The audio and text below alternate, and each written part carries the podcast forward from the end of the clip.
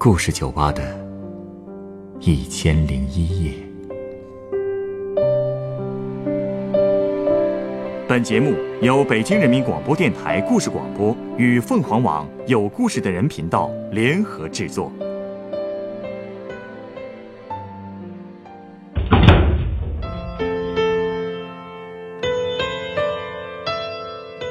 欢迎光临故事酒吧。今天来到酒吧的这位客人是一位打工仔，他来北京将近十年，曾经在不同的地下室生活过。在这个过程中，他见识过多少形形色色的房东和房客，地下室的生活又有着多少酸甜苦辣呢？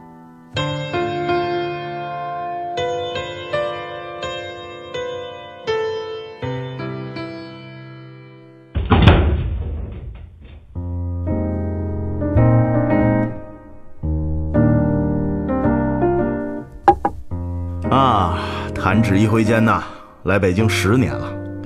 我记得第一次接触地下室，呃，是去同事租的一个地下二层的房间。当时啊，我听说那个同事的地下室就在公司附近，又很便宜，所以我们几个人呢，没事的时候就去参观了一下。我的同事之所以要租地下二层，那就是因为这地下二层比地下一层还要便宜一些。呃，地下二层，那也就意味着没有窗户了，是吧？那会不会非常憋闷啊？其实比我想象的好一些啊，因为我们去的时候是冬天嘛。你想啊，往下走几级台阶啊，哎，我就感觉还挺暖和的。当时我们就觉得，哎，这地下室这么暖和，还不错啊。而且啊，当时我们都是第一次上地下室，所以觉得特新鲜。虽说这地下二层光线有点暗吧，但还算得上干净。而且你猜怎么着？人家设计的可好了，墙上还贴着好多明星和彩色水果的海报，哎，让人觉得挺温馨的。不过呀，我那个同事房间很小，嗯，也就只够放一张床，这人一进去啊，呀就直接坐床上了，说想在里边转个身儿都难。有这么小啊？那那人还不憋屈死啊？哼，你别说，我们当时啊。真不觉得憋屈，我们甚至还挺羡慕他这小地方呢。哎，为什么这么想呢？因为好歹这是一个私人空间啊。你想，当时我们好多人都在公司的大宿舍里边挤着，平时根本就没有什么隐私嘛，啊，就跟那个上学的时候住宿舍似的。而且那么多个人啊，都挤在一起，哎，就算你想睡个懒觉、熬个夜什么的都不可能。所以在我们看来啊，这地下室虽然暗点小点不算什么。我们当时都嚷嚷着，哎，啥时候我们也租一间房得了？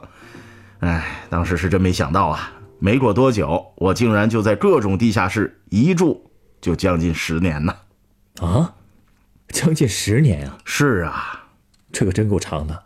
啊，这地下室你真住得下去啊？嘿，其实主要还是因为便宜嘛。当时啊，我看完同事的地下室之后，好像又过了两个月吧。我就攒了点钱，我就准备呢去那个同事的地下室，我租一个房间，但是那边没有空房了，所以我只好从报纸上找那个租房广告。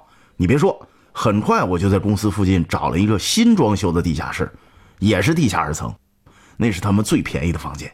哎，既然是新装修的，环境应该还不错吧？还还行，虽然房间很小吧，哎呦，那墙那就一个白，嘿，我可爱些了。天天我都把自己的小房间收拾得干干净净的。那个房东呢，是个刚从乡下出来的大叔，人也比较朴实。他说呢，他也是给一个老家的亲友打工的，呃，对租客还挺照顾的。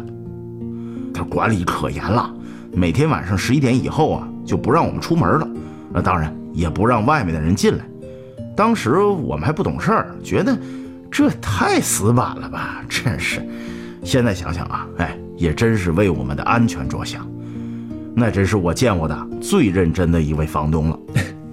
这种房东啊，确实很难得，还有点像上学的时候的那个宿舍了。哎，是有点那意思，而且啊，他心善也好说话。我记得那时候有一个大学生啊，呃，一直没找到工作，所以这房租呢拖了好几个月。后来他好不容易啊，在很远的地方找到工作了，那只好搬走了。因为当时手头没钱嘛，他就把自己的西服还一把吉他抵押给那大叔了。说这西服呢值几千块，吉他也能卖个一千多，还说了等我挣到钱了一定回来赎。结果你猜怎么着？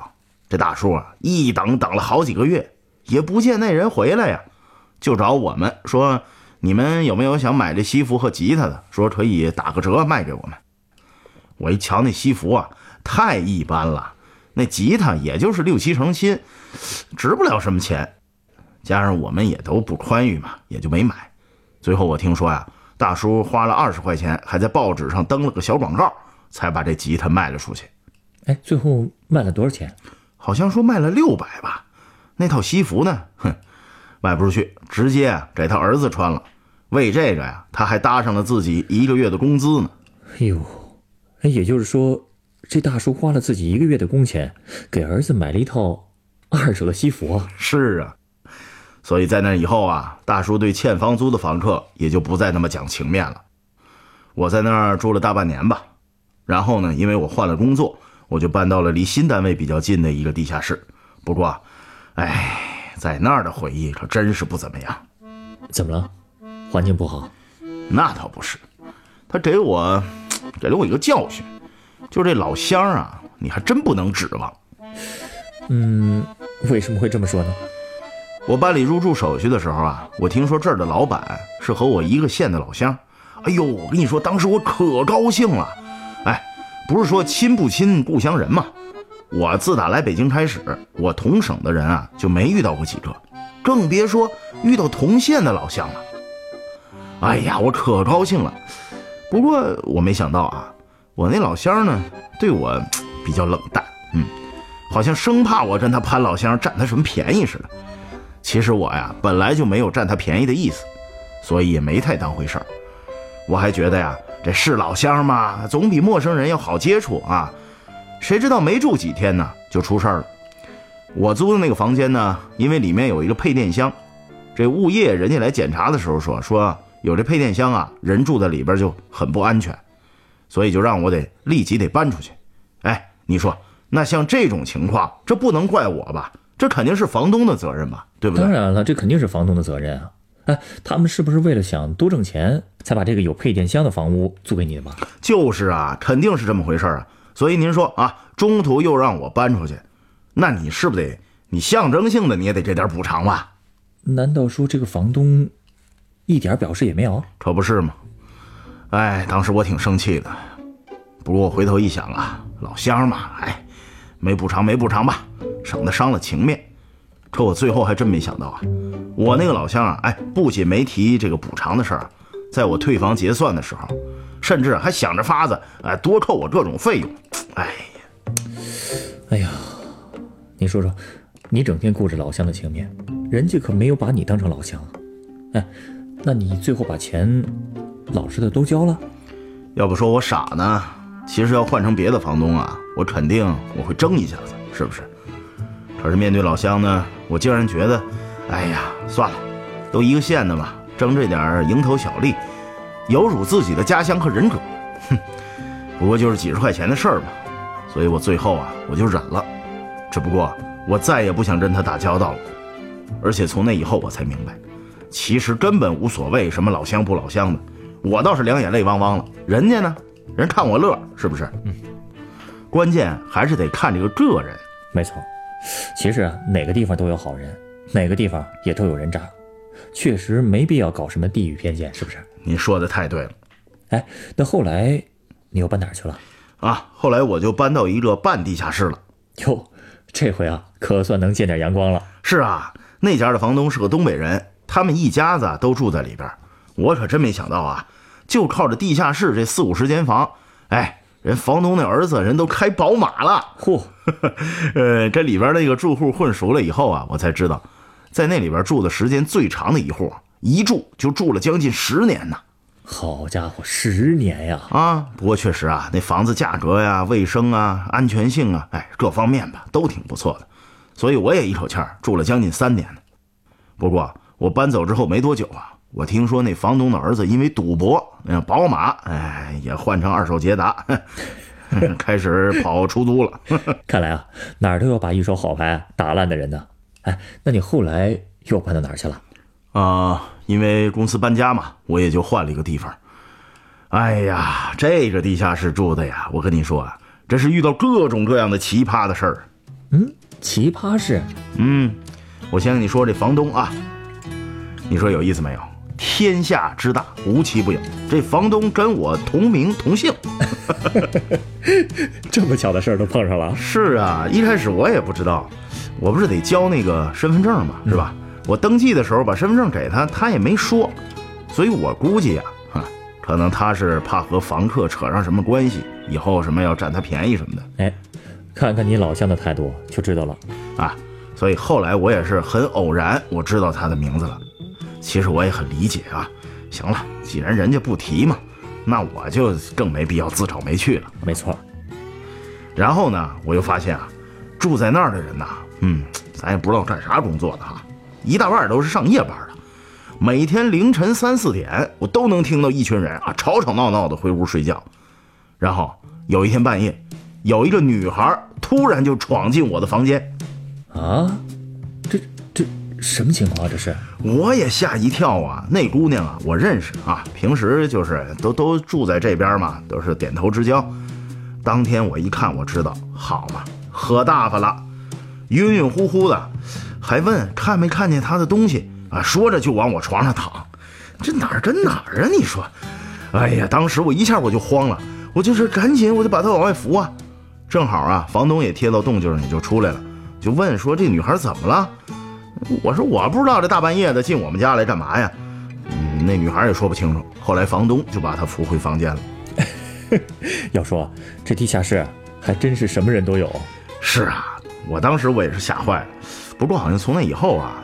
我还真很少遇见她了，嗯，哎，说起那段时间呐，哎，我记得有一次赶上地下室的整治活动，房东呢就把那些反正看起来做这工作不太正经的那些租客都请出去了啊，所以当时啊，整个地下室这闹的是鸡飞狗跳的，而且几乎每个留下来的房客都被房东啊絮叨过同样的话，这房东说了。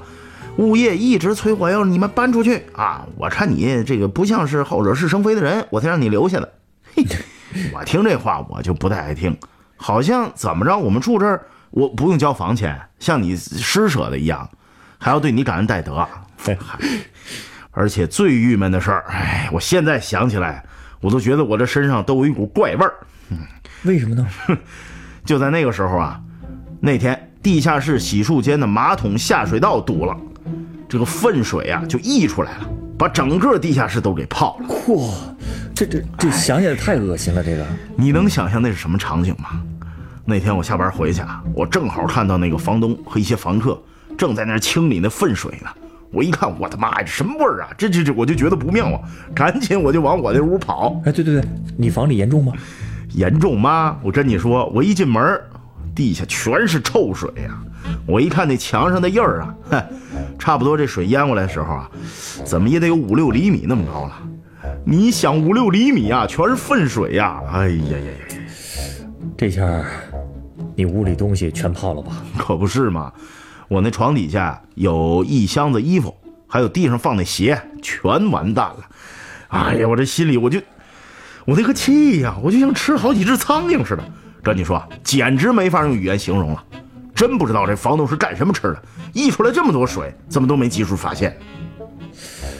出了这种事儿，我估计啊，这房东也不大可能给你们赔偿吧？还赔偿呢？我根本就不想那个事儿了。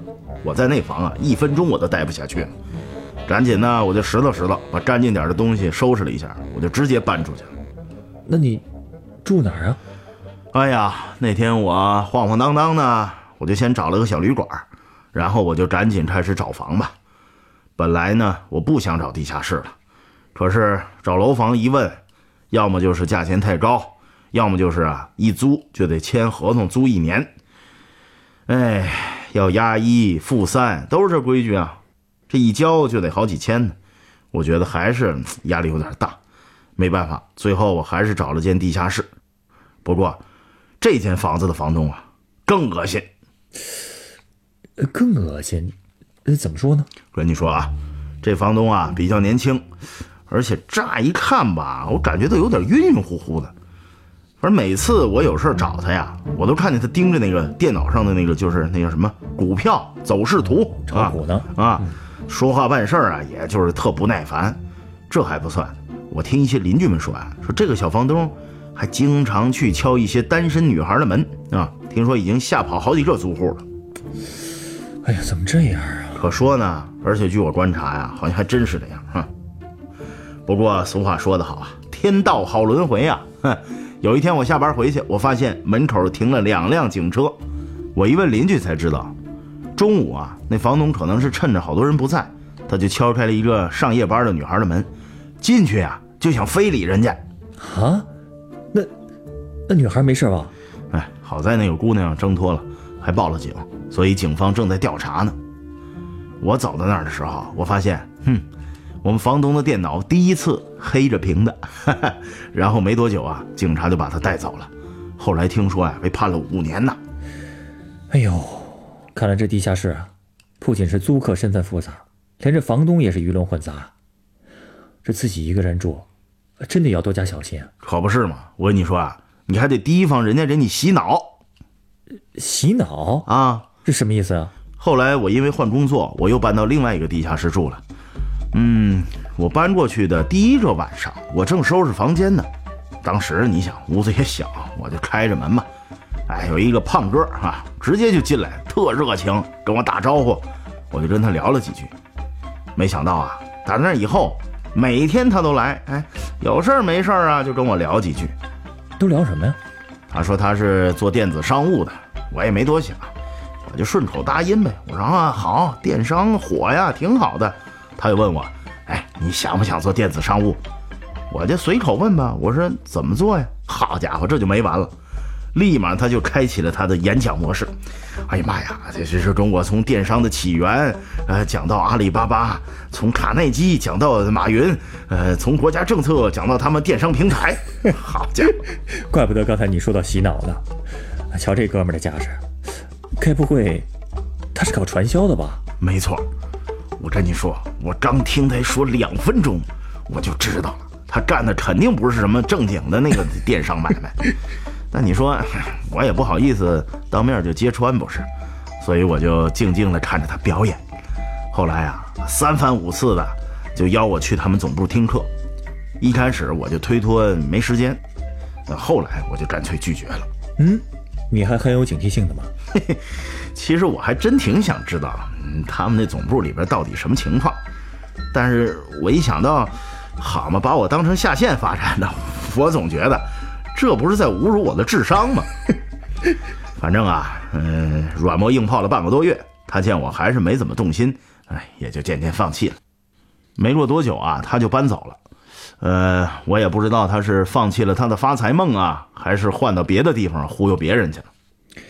哎呀，希望这哥们儿能找个正经工作。是啊，总之呢，来北京十年了。其实我一直都住在地下室。要说最近这两年呢，北京对地下室啊、群租房啊，也都进行了很多治理。就算是住在地下室，安全性也提高了不少。所以就先住着呗。当然了，现在我也有点钱啊，倒不是说租不起楼房了。不过我呀，大部分钱都寄回了老家，自己能省就省吧。住地下室也习惯了。我一直相信，北京是一个很公平的城市，有什么样的能力就能住得起什么样的房子。嗯我也相信啊，你很快也能在照顾老家的同时啊，在楼房里租上一个敞亮的房间。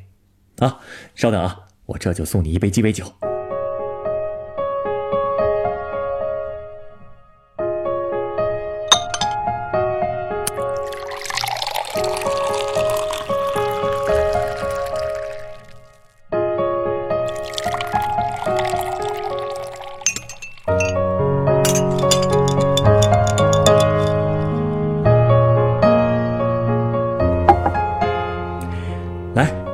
这是你的鸡尾酒，它是用沃德嘎、牛肉汤和酸橙片调成的公牛子弹。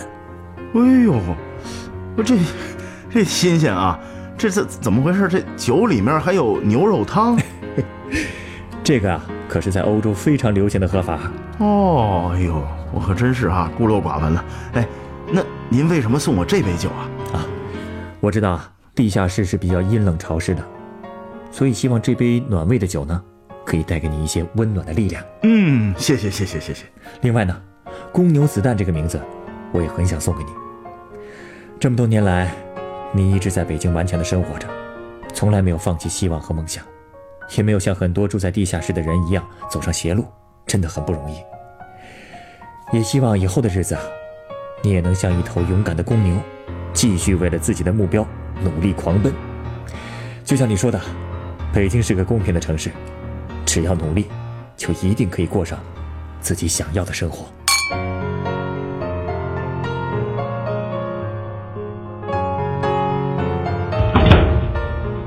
本故事选自凤凰网有故事的人独家签约作品《地下二层》，原作偶然，改编制作陈寒，演播赵亮、陈光，录音董珂。人人都有故事，欢迎搜索微信公众号“有故事的人”，写出你的故事，分享别人的故事。下一个夜晚，欢迎继续来到故事酒吧，倾听人生故事。收听最新节目，请关注北京故事广播，工作日每晚九点播出的《故事酒吧》的一千零一夜。